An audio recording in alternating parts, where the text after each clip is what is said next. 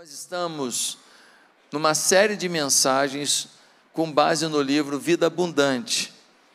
Essa série de mensagens, elas tratam do assunto como ter uma vida próspera.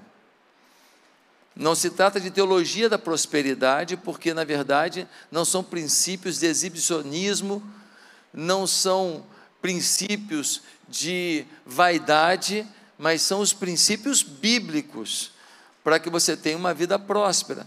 Tivemos a primeira mensagem semana passada. Se você não escutou, você pode ir no meu canal do YouTube, Josué Valandro Júnior, e essa mensagem está lá. Você pode bater lá, que você vai achar uma mensagem que foi postada lá semana passada.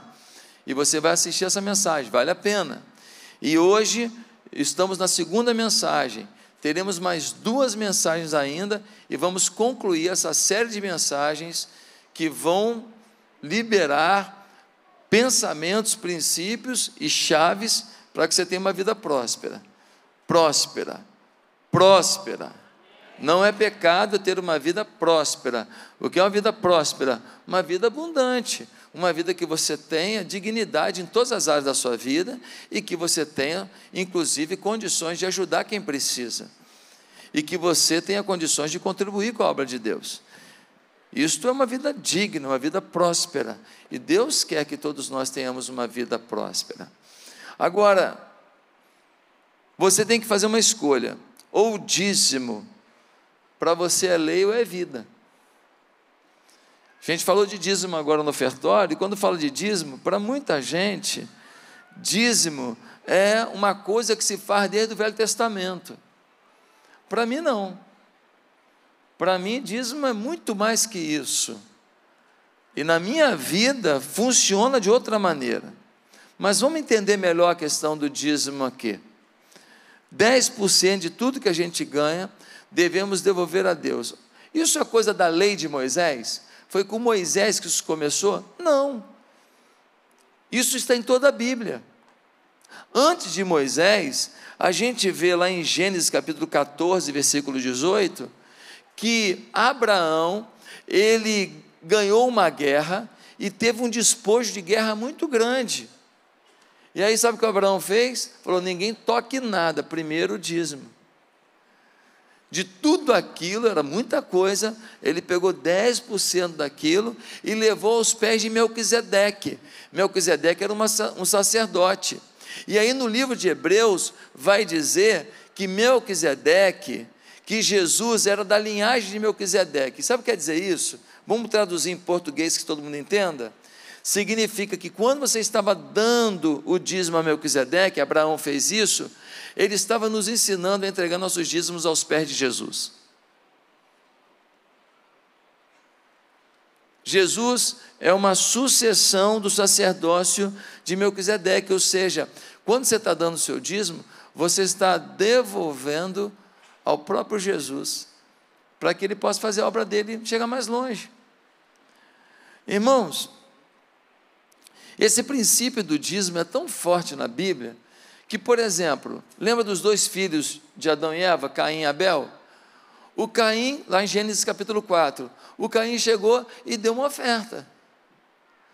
Mas o Abel, o que, que ele fez? Ele pegou a primícia o primeiro fruto e diz assim, e o fruto gordo, ou seja, um animal, ele era, ele era é, é, criador, né? Então ele pega e dá o primeiro, primeira cria, mas robusta, porque quando a cria não era robusta, não era bonita, tal, então mesmo sendo a primeira, a primeira cria de um animal tinha que ser para Deus.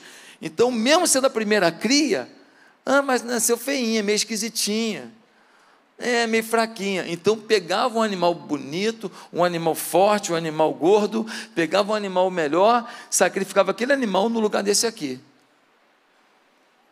Por quê? Porque a primícia tinha que ser dada, a primeira cria tinha que ser dada, e tinha que ser boa, tinha que ser agradável. Olha o princípio do dízimo, está até no jardim do Éden. Sempre alguma coisa não é tua. No jardim do Éden tinha árvore adoidado para Adão e Eva, mas tinha uma árvore que Deus falou assim: nessa aqui não mexe não. Essa é separada, é a árvore do bem e do mal. Se tocar nela vai dar problema. Se tocar nela vai ter maldição. Sempre tem uma coisa que, se você tocar, não é benção na sua vida. Ah, mas eu sou muito abençoado. Não estou falando que você é amaldiçoado, estou dizendo que essa atitude não é benção na sua vida. Tem benção que você não vai ter, e tem maldição que você pode ter. Porque tem um princípio. Você quer ver uma coisa fundamental na nossa vida?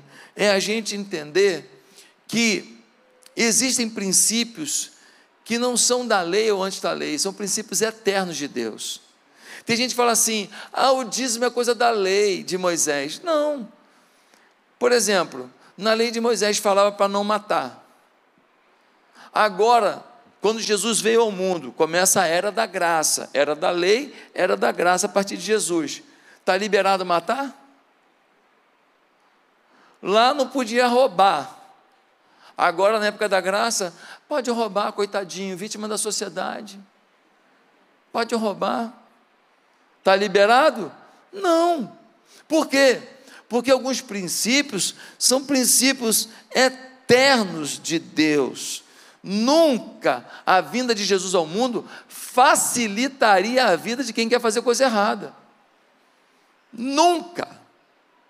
Agora, preste atenção na frase que eu vou falar agora.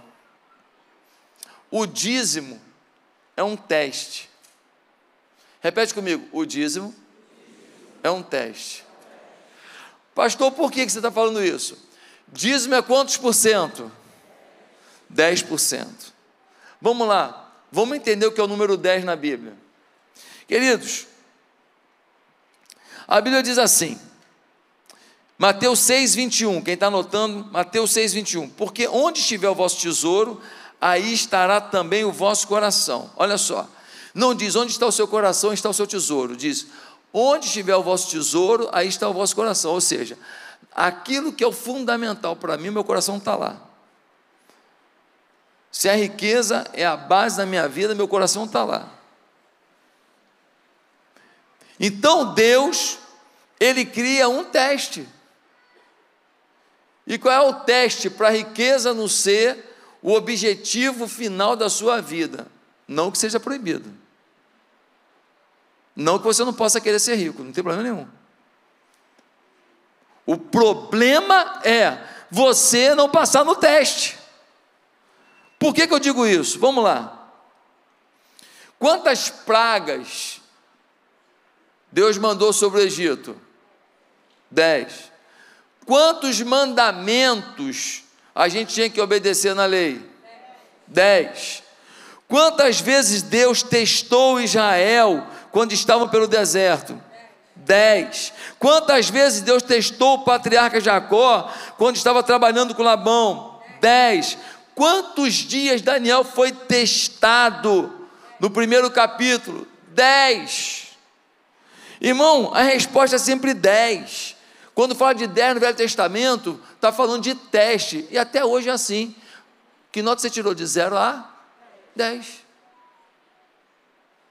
Ah, pastor, e no Novo Testamento? No Novo Testamento, dez virgens Dez virgens foram testadas. Algumas tinham azeite na sua lamparina, algumas não tinham. Quando o noivo, Jesus estava voltando, a virgem representa a igreja. Quando o noivo estava voltando, algumas virgens não tinham mais azeite, foram comprar azeite. O noivo entrou para as bodas, fechou a porta e elas pereceram. O teste era para dez. O número dez, toda hora na Bíblia, é um teste.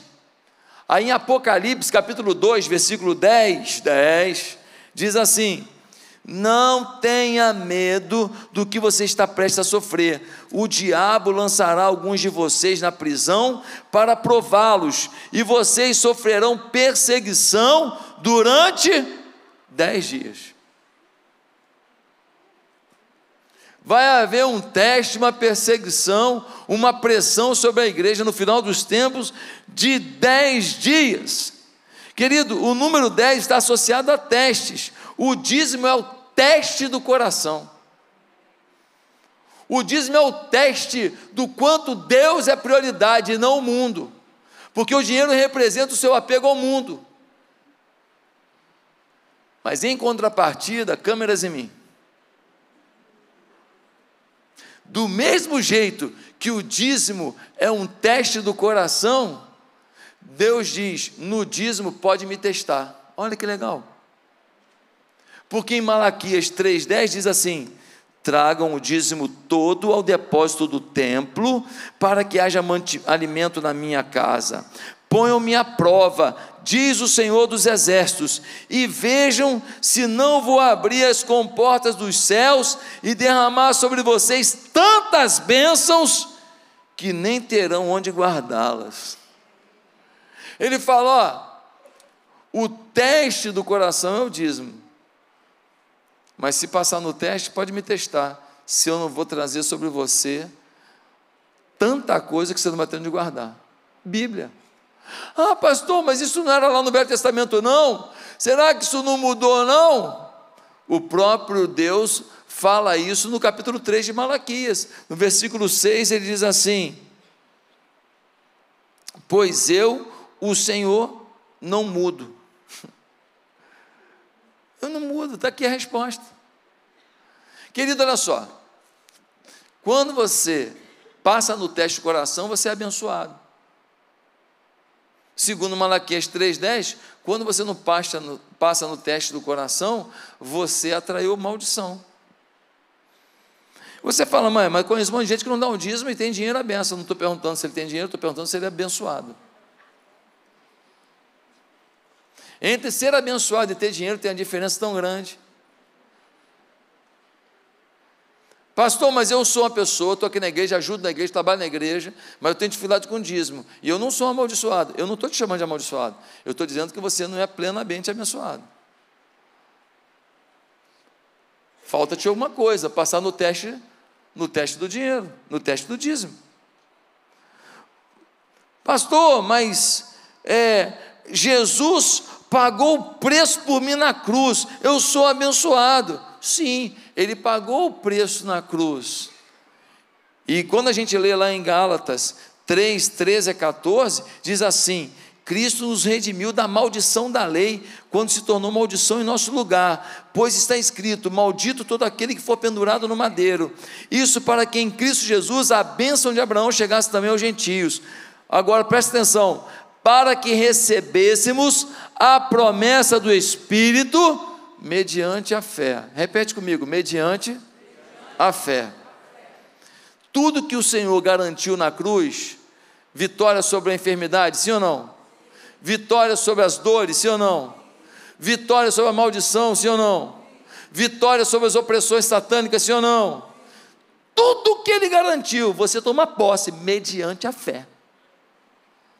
O fato de eu pagar uma comida aqui, ó, tá paga a comida. Se você não vem aqui comer, você morre de fome. A tua fé é que toma posse daquilo que Deus já garantiu. Você não vai viver uma vida da infidelidade e vai usufruir daquilo que a tua fé não atingiu. A tua fé não fez você tomar posse. A tua fé não fez você querer. Se você tivesse fé, você não deixaria de dar o seu dízimo. Ferir o princípio das primícias pode colocar as nossas finanças em maldição? Claro que pode. Pastor, eu estou só prosperando, eu não sou dizimista.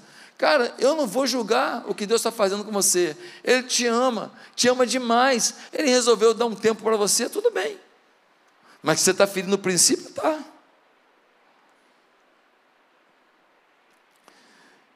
Lei e graça. Muita gente fala assim: eu não estou debaixo da lei de Moisés, o Velho Testamento, eu estou debaixo da graça de Deus, o Novo Testamento, depois que Jesus veio ao mundo. Só esqueceu de um detalhezinho, presta atenção. Tudo que era regra na lei, depois que Jesus veio, piorou na lei adulterar o pecado. Aí Jesus chega na graça e fala assim: se você olhar para uma mulher, com intenção de tê-la, tal, já adulterou no coração.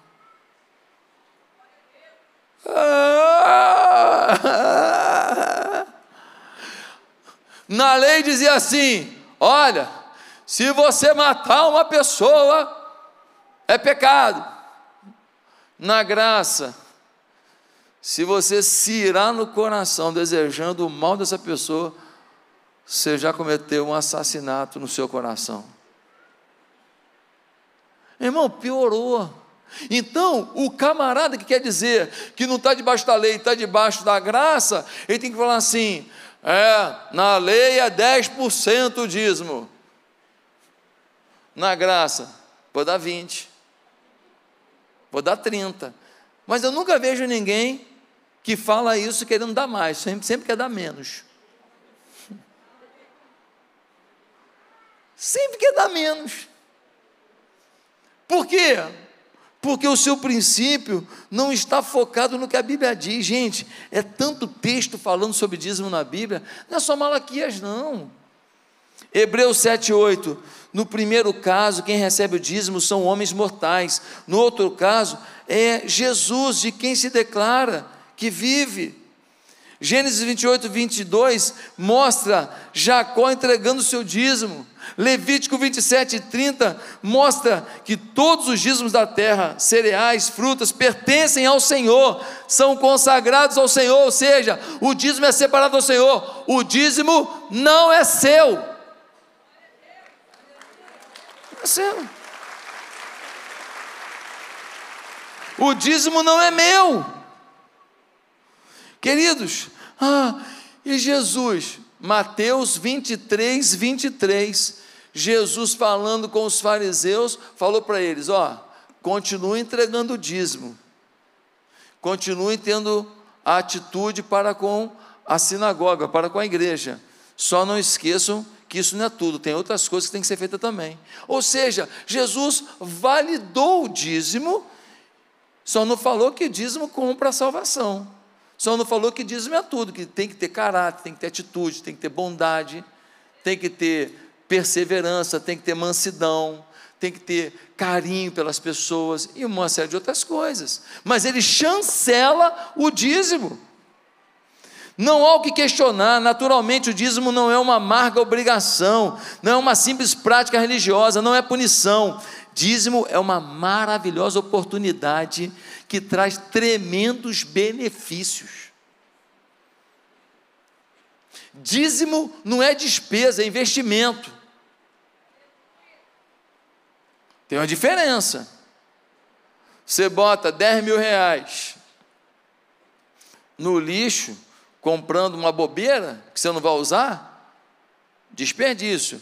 Você pega 10 mil reais, faz uma aplicação que ela te rende lá 11 mil reais, você ganhou 10% em cima. Então, ela te gerou o quê? Mais benefício. O dízimo precisa ser feito, ser visto assim.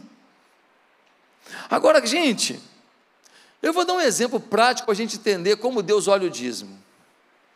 Imagine que um homem viajou. Ele tem três amigos que estão precisando de ajuda. Ele fala para os, os três amigos: Olha, eu vou mandar 10 mil reais para cada um de vocês.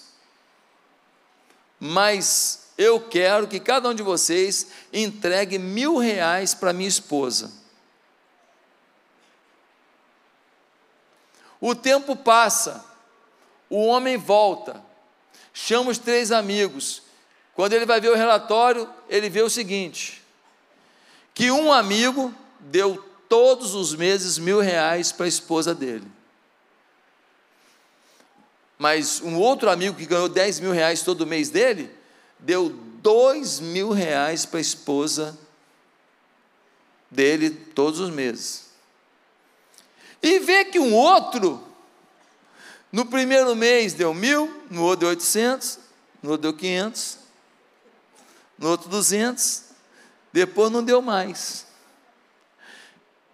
Deixa eu te perguntar uma coisa: você vai tratar todo mundo igual? Um só cumpriu a obrigação, deu o que você determinou. O outro demonstrou carinho pela sua esposa, deu o dobro do que você pediu.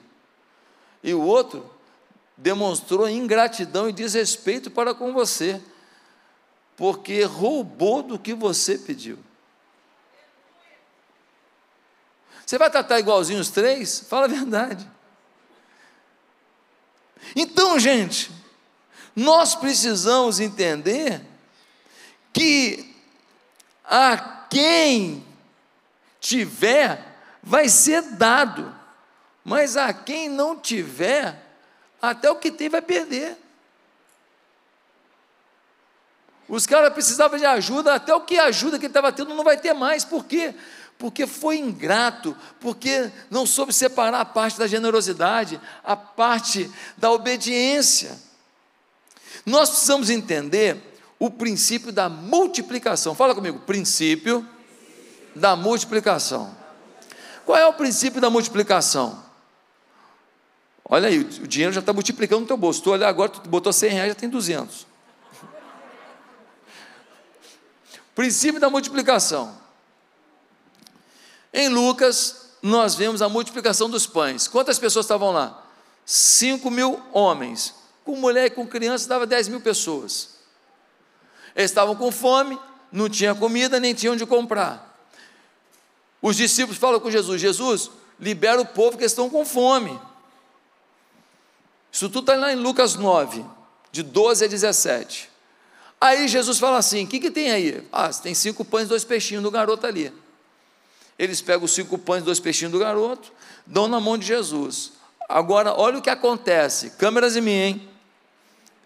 E tomando os cinco pães e os dois peixes, e olhando para o céu, abençoou-os e partiu-os, e deu-os aos seus discípulos para os porem diante da multidão.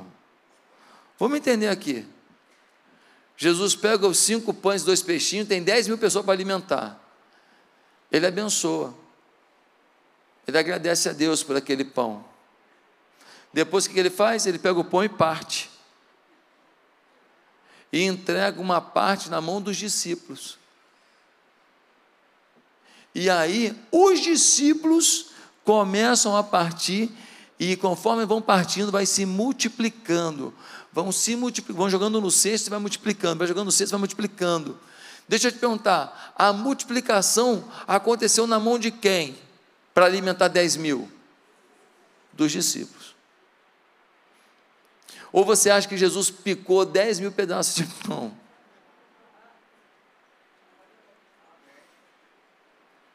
Ele deu o exemplo, partiu e entregou, faz. Se partir, parte para ver se não multiplica. Quando eles partiram, multiplicou. A multiplicação se deu na mão dos discípulos. Tem dois princípios muito fortes aqui. O primeiro princípio que a gente não pode esquecer é: algo precisa ser abençoado antes que possa multiplicar. Você precisa abençoar o seu dinheiro antes dele multiplicar. Você precisa abençoar a sua vida financeira antes dela multiplicar. E como que a gente abençoa? Obedecendo, cumprindo, passando no teste do dízimo. Quando você entrega o que não é seu, porque a Bíblia diz que não é seu, a Deus, você está passando o teste, você está abençoando aquilo que ficou com você, para que você multiplique. O segundo princípio, a gente não pode esquecer de um versículo, né? Romanos 11, 16, diz assim: E se as primícias são santas, também a massa é, se a raiz é santa, também os ramos o são. Querido, se o pedacinho está santificado, o resto está santificado. É esse o princípio. Se o pedacinho da massa está santificado, a massa inteira está. Se a raiz está santificada, a árvore inteira está. Então, se você santificou o seu dízimo, o restante da sua vida financeira está santificado. Agora, tem o segundo princípio muito importante aqui: é que somente o que é dado pode se multiplicar. No exemplo que a gente viu, os discípulos tinham o pão e os peixes, eles haviam sido abençoados e, e assim tinham potencial para se multiplicarem. Mas se eles tivessem simplesmente comido entre eles, não tivessem partido para distribuir, não teria acontecido a multiplicação.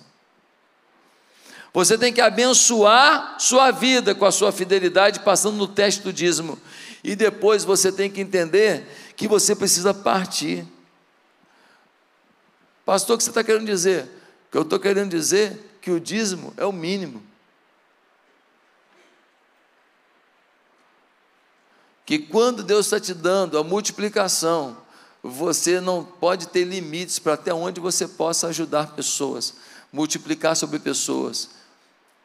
O dízimo é a base que consagrou, mas depois que ele consagrou, ele partiu o pão e deu para os discípulos, e aí os discípulos agora, eles começaram a partir o pão e foi se multiplicando, e houve abundância, tanta abundância que todo mundo comeu McFish, e ainda sobraram doze cestos de pães.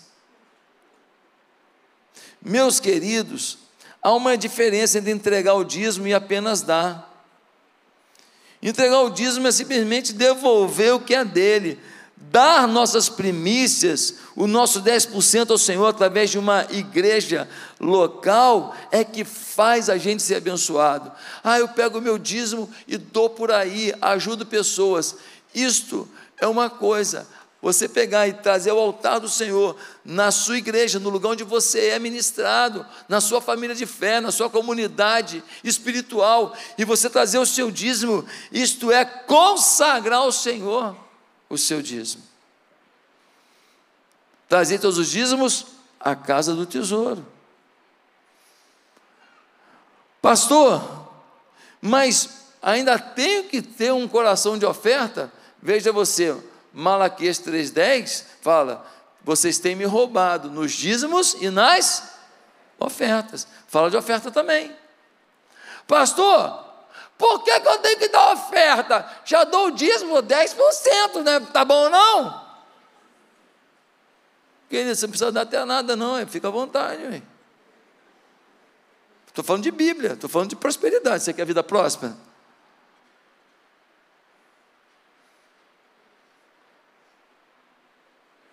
Irmão, o dízimo é de quem? É seu ou é de Deus? Então, meu amigo, você só pode dar do que é seu. O dízimo é de Deus, você cumpriu a ordenança, você passou no teste. Você só pode dar do que é seu. Os 90% é que você pode dar. O dízimo não é seu. Pastor, mas isso é muito difícil. Deixa eu te falar uma coisa. A gente precisa entender que os princípios de Deus são eternos e funciona eternamente. Eu não estou mandando ninguém aqui ser ostentador, ninguém aqui ser vaidoso, mas eu estou falando que todo mundo aqui pode ter uma vida mais próspera que imagina, uma vida mais digna que imagina. Vou dar um exemplo para você. Eu, com 21 anos, eu estava contratado numa multinacional americana, bem empregado. Saí da faculdade já estava contratado antes de terminar a faculdade. E lá a gente tinha um negócio chamado BIP. Botava assim, porque quando os sistemas da Shell Brasil caíam, lá tinha um problema qualquer, a gente tinha que ir para lá resolver. Então ficava com BIP. E quando tinha feriadão, era um desespero ficar com BIP. Porque se desse algum problema, você ia ter que sair no feriadão e ir para lá. Só que o garoto novo queria dinheiro, irmão. Eu, eu queria trabalhar dinheiro, que se dane. Então, eu pegava. Então, me lembro de uma vez que eu peguei um bip, e eu peguei o bip, assim, deu uns cinco dias de feriado. E a hora bip era 33% da hora trabalhada. Então, a cada três horas, eu estava ganhando uma hora de trabalho minha. Irmão, foram cinco dias de feriadão. E eu com bip. E ninguém quis, eu fiquei com bip. E todo mundo falando, é, tá lascado tal. Irmão, eu naquele feriadão, eu joguei bola, eu fui à praia, eu fui para tudo quanto lugar, passei. O bip não tocou um dia. Cheguei na segunda-feira no trabalho, e aí, José, como é que foi? Todo mundo querendo tirar sarro com a minha cara, né? Falei, não tocou não, irmão. Ganhei de graça. Irmão, segunda-feira em diante, o bip tocava todo dia. Tudo que não deu de problema deu ali. Agora olha o que foi interessante. Final do mês vinha o contra-cheque. Quando eu peguei meu contra-cheque, eu tinha feito uma oferta para missões, que era uma oferta que significava muito para mim. Vamos dizer que fosse dinheiro de hoje, sei lá, 5 mil reais. 4 mil, 5 mil reais. Era uma oferta significativa demais para mim. Mas eu decidi dar para Deus, para a obra missionária, para levar o evangelho para quem não tem acesso. Quando veio o contra-cheque, a diferença foi de centavos. Tipo assim, se eu dei 4 mil, veio 4 mil e 37, 53 centavos, sei lá. Quando eu olhei aquilo no contra-cheque, o Espírito Santo falou comigo, falou, aí, ó, ganhou sem nada fazer. Porque você me honrou e creu no meu poder. É assim. Gente, a gente, quando veio para cá, eu e Bianca, os nossos filhos, a gente passou muito aperto, muito aperto. Muito aperto. Você imagina a igreja com 27 membros. É complicado. Então, tinha uma reserva que o missionário americano deixou, que me sustentaria sete meses ali apertadinho, mas sem fazer nada com a igreja, sem poder fazer nem comprar praticamente uma massinha para as crianças. Um, um caderninho de pintura não ia ter. Depois de sete meses, se desse errado, amigo, Josué, seis anos fora do mercado de informática, vai procurar emprego de analista de sistema, de consultor de novo. Ia ter que fazer isso. Com mulher e dois filhos. Gabriel com um aninho, Lucas com quatro aninhos. E aí, a gente passou aqueles apertos todos, que faz parte da vida. Quem que não passa um aperto numa fase da vida? Normal. Todo mundo. Aí quando chegou, há um tempo depois, a Bianca começou a trabalhar, e ela começou a trabalhar num, num negócio que cada vez que ela vendia, ela ganhava um cupom, um sorteio que ia ter. Isso depois de uma fase que a gente passou tão apertada, aí veio o um momento que ela começou a trabalhar, e ela começou a ganhar muito bem naquele trabalho dela, e aí, cada vez que ela vendia um negócio lá, ela ganhava um cupom. Iam sortear quatro carros. A gente ganhou dois. O terceiro, a Bianca foi lá e tirou o papelzinho, tirou um irmão aqui da igreja. Dos quatro carros, três veio para o povo de Deus aqui da igreja. O povo da empresa lá ficou maluco, mano. ficou doido. Irmão, eu evito falar essas coisas, mas não estamos rasgando o verbo sobre dinheiro, então estou falando. Tudo que eu boto na mão prospera, irmão. Ah, é porque você. Não, é porque Deus é fiel nesses princípios que eu estou te falando. Eu vim para cá, lembra que teve aquele negócio do Palace, caiu o prédio, aí não sei o que lá, e tinha um prédio do lado, e eu comprei um apartamento lá. Gente, paguei bem barato. Nossa, que benção. Quando eu vendi, eu vendi três vezes o valor que eu comprei. Quantos anos a gente ficou lá, Bianca? Nem lembro. Cinco anos. Em cinco anos, multiplicou por três o valor do apartamento. Foi quando teve aquela bolha, 2012, que subiu os preços. E peguei a bolha e low. Eu tinha, eu tinha com 21 anos, 21 ou 22, não lembro agora. Eu, garoto, né, ganhando dinheiro, comprei um XR3. Eu também sei, sei, também sei ser besta, gente. Todo jovem quer ter um carrinho assim legal, né? O XR3 era o carro do momento, então eu comprei o XR3. Só que teve um detalhe. Quando eu fui comprar o XR3, ele estava muito barato. Mas eu, no afã de comprar, o preço era 11.500 cruzado, real, será que desgrama que era aquilo? E estava 9.500, 2 mil a menos, a diferença é muito grande, 11 mil, 2 mil. No dia que eu fui lá comprar, fui até de perto do Rio das Pedras, vim lá da ilha. O cara estava molhando o carro, não estou dando uma lavada. Eu não maldei, sabe? Olhei o carro, pá, comprei o carro. Irmão, o carro tinha sido capotado. Quando tu virava o volante para cá, ele, ele fazia a curva completa.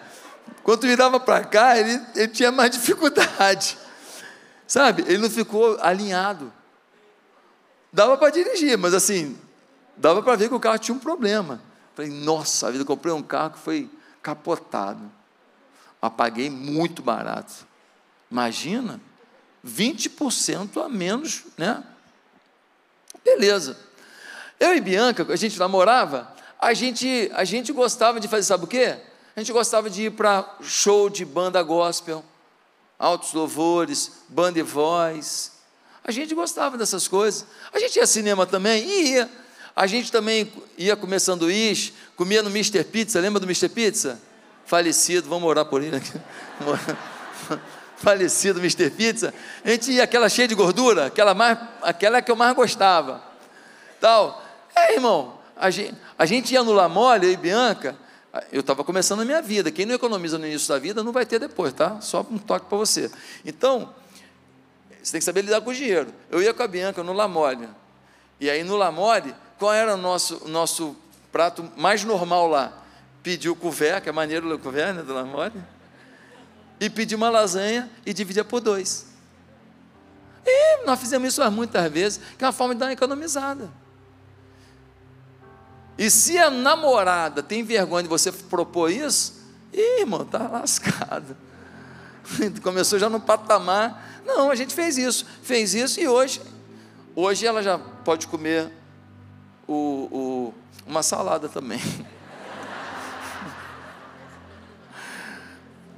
Então, gente, eu comprei o XR3, ganhei um dinheirão. Aí, nós fomos assistir um testemunho de um cara que tinha sido travesti, se converteu, largou aquela vida de prostituição e tudo, e nós fomos ouvir. Aonde? Numa igreja lá, na subida do Morro do Juramento. E eu fui de quê? XR3. Quando paramos na porta lá, lembra daqueles ganchos que tu botava assim no, na embreagem e prendia no volante? Levanta a mão quem teve isso. Muito engraçado, né? Aquele era o tempo que o ladrão precisava para te roubar. Tu chegava, botava assim, então ó, é o tempo dele chegar. Quando eu estou botando ali, o ladrão, perdeu, maluco, perdeu, perdeu, maluco. Levaram o XR3. Falei, meu Deus do céu. Mas o XR3 era capotado. Seguradora foi me pagar 26.280. Tinha inflação naquela época maior. Mas em três meses, o que eu paguei 9.500, eu botei 26.280 para dentro. Irmão, eu posso te contar um milhão de situações. Quando você tem o princípio da multiplicação, você faz a sua parte para ganhar dinheiro, mas o dinheiro também te procura.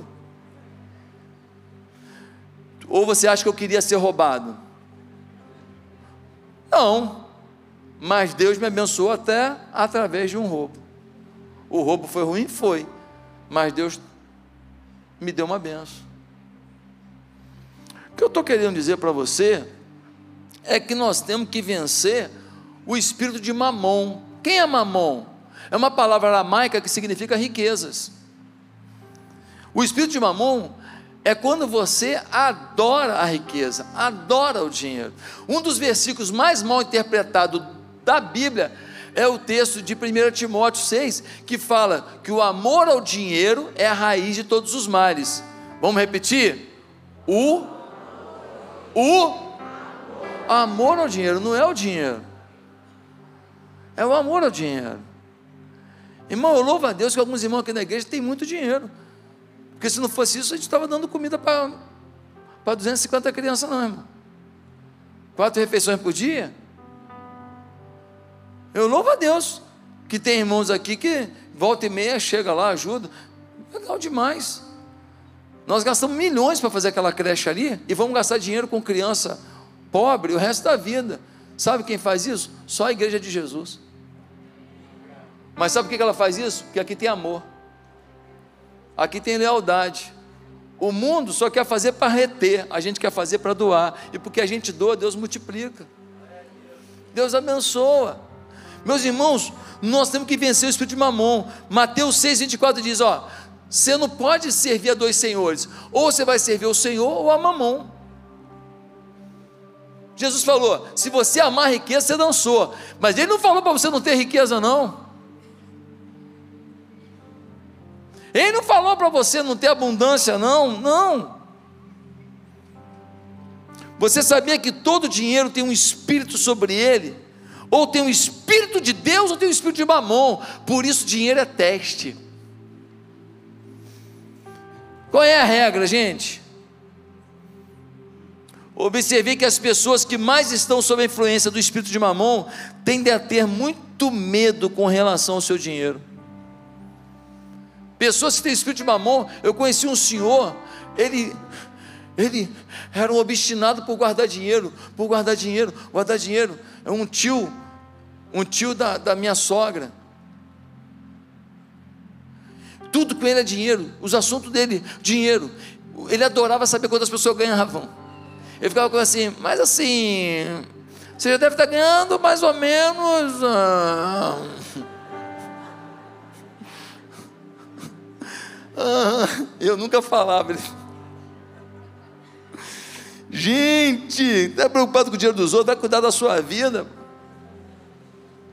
Meus amados irmãos, nós precisamos entender que Mamon às vezes engendra mentiras criativas para enlaçar os cristãos o espírito de mamão pode se transformar em um espírito religioso, se necessário. Por exemplo, às vezes mamão diz: se ao menos você tivesse mais dinheiro, você poderia realmente começar a ajudar as pessoas. Mentira! Eu conheço gente que não tem dinheiro e o que tem parte. Isso é mamão. Ah, quando eu, eu me estabilizar, eu vou ajudar muito a creche, pastor. Você nunca mandou um real para lá. Você vai me dizer que é porque não teve chance? Ah, pelo amor de Deus. Oh, Deus te ama. Deus quer abundância para a tua vida. Agora, por favor, não dê desculpa para aquilo que você ainda não resolveu. O Senhor quer participar da tua vida de forma integral, mas você precisa vencer isso. Quem não é fiel no pouco não vai ser no muito, é o que a Bíblia diz. Ah, pastor, eu não dou porque eu ganho muito. Pede para ganhar pouco. Senhor, arranca tudo. Meu dinheiro está todo no banco tal. Derruba. Ah, ué, quer ganhar pouco? O outro fala: Eu não dou porque eu ganho muito pouco. Quem tem mais que dê. Eu quero contar duas histórias do pastor Robert Morris que ele conta no livro. A primeira, ele e a mulher dele tinham um orçamento mensal de 600 dólares. E aí, uma vez por mês, eles conseguiam ir num restaurante baratinho fazer um lanche. E aí eles foram. Quando chegaram lá, tinha uma garçonete. E o coração deles se encheu de amor por ela. E eles começaram a falar de Jesus para ela. Quando eles iam pedir o lanche, bebida, comida, eles viram que ia gastar o dinheiro todo. Eles tinham 50 dólares para gastar. Então eles falaram assim: se a gente der muita gorjeta para ela, ela vai ficar impressionada. E talvez ela queira entender por que, que a gente tem esse amor por ela e quem sabe ela vai encontrar Jesus. Então eles fizeram o seguinte: numa conta de 10 dólares, eles deram 50 dólares de gorjeta. E deixaram um livretinho fininho falando de Jesus e da salvação. E foram embora. No mês seguinte, eles voltaram, na expectativa dela estar lá. Ela estava. Quando eles foram falar com ela, chegaram lá, ela falou: Nossa, que bom que vocês apareceram. Queria contar um negócio para vocês. Eles falaram: O que, que foi? Ela falou: Olha, eu li o livretinho. Ah, e aí? E aí que no final tem uma oração para aceitar Jesus, não tem? Eu fiz. Puxa, que bênção! Mas tem mais, o que? Eu liguei para o meu marido e eu li para ele o livretinho todo. E ele também fez a oração, aceitando Jesus como Senhor da vida dele. Aí, ele, aí eles falaram assim: O teu marido estava viajando? Falou: Estava. Aí ela: Não estava, não. Ele está preso. Ele ainda tem mais dois a três anos para ficar preso. Mas ele entregou a vida a Jesus. O teu dinheiro salva alguém. Eu vi um vídeo ontem que me provocou. Eu tenho visto muito pouco Instagram, estou diminuindo muito, porque eu tenho tanta coisa para fazer que eu não posso ficar vendo muito Instagram, não. Mas ontem eu vi um pouquinho e apareceu um vídeo de um garotinho negro. E ele se deliciando numa água que estava caindo, porque numa comunidade que não tinha água, uma pessoa instalou um, um sistema para tirar água. E agora a comunidade inteira tem água potável. E o menininho estava se deliciando, ele estava olhando para a água como se fosse sorvete de flocos.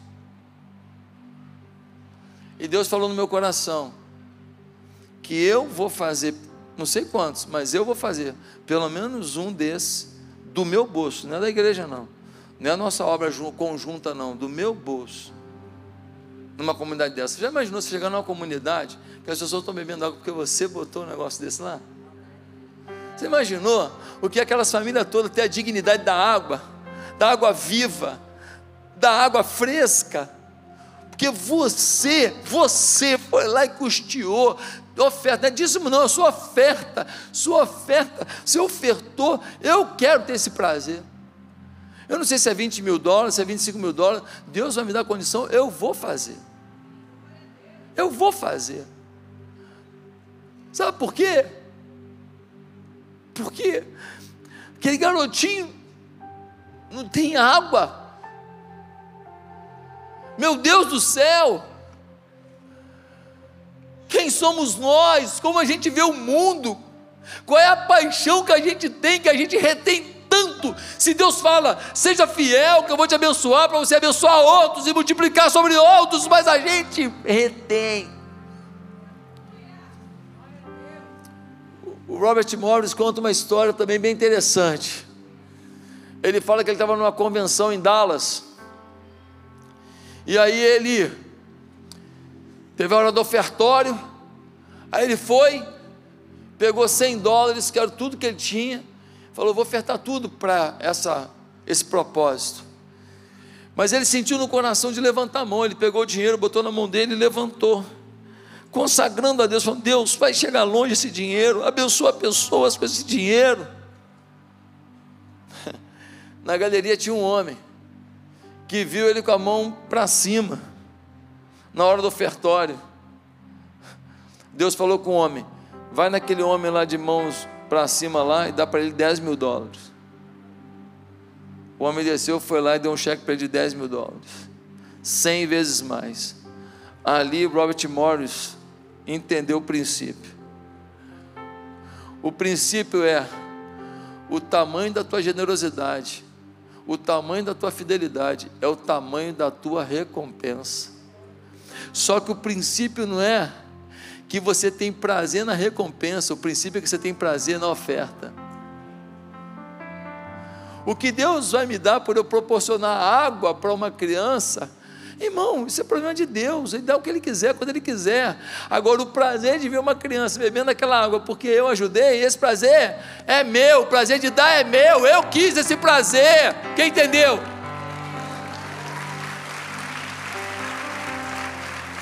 Agora, se Deus vai me dar um milhão para eu fazer um monte de poço desse, se um milionário vai vergar para mim, pastor, eu estou contigo, quanto que você quer para fazer esse negócio? E eu vou poder fazer poço para um monte de gente? Eu não sei, aí é Deus. Mas pelo amor de Deus, acorda para o sistema do reino, Acorda para o princípio da palavra. Acorda para a forma como as coisas são em Deus. Mas sabe qual é o problema da gente? Estou terminando agora. A gente tem um grave problema em relação a dinheiro. Um deles é o complexo de pobreza.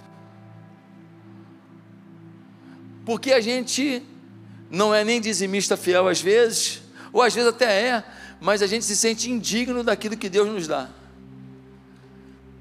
Eu ganhei um cinto tão bonito e caro que eu não tenho coragem de usar. Não tem. Eu botei um dia lá em Brasília, um evento lá, botei, o cinto chega, tu chega meia hora depois, ninguém te vê, só vê o cinto. Josué veio? Não, só o cinto. Ah, pô.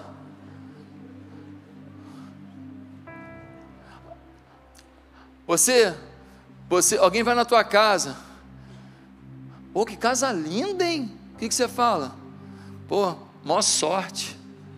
Pô, paguei barato. Nossa, foi um leilão. Hum. A gente quer justificar.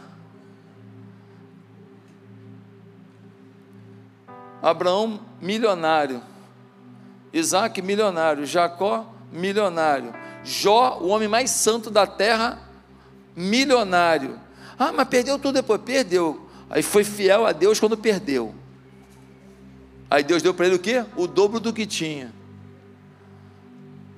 Salomão, se você pegar a quantidade de ouro que Salomão tinha e colocar no preço de hoje, acho que está 315 mil o, o quilo do, do ouro.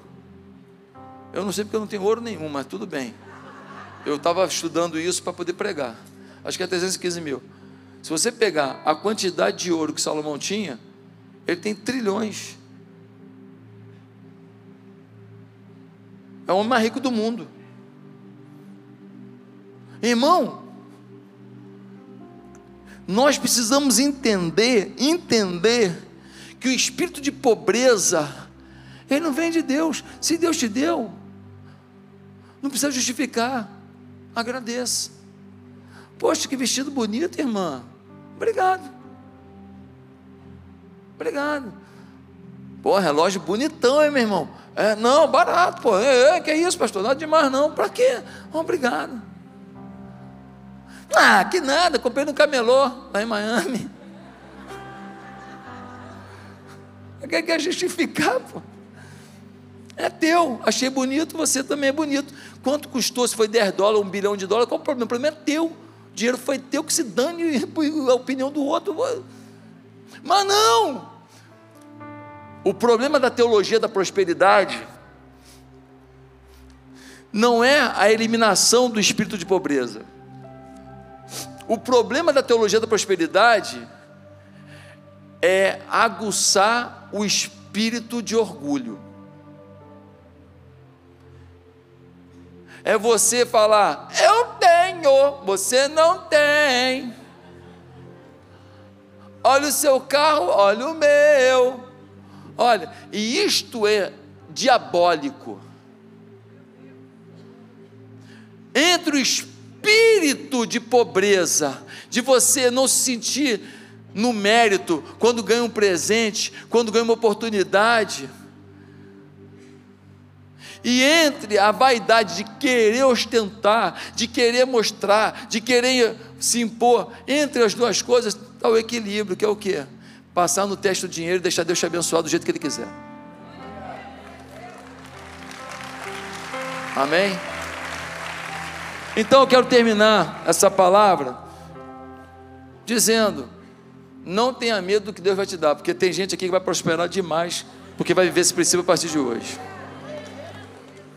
Não tenha medo da ideia que Deus vai te dar, da visão que Deus vai te dar para investir o dinheiro que você tem ganho, porque conforme o investimento você perde tudo, ou você multiplica.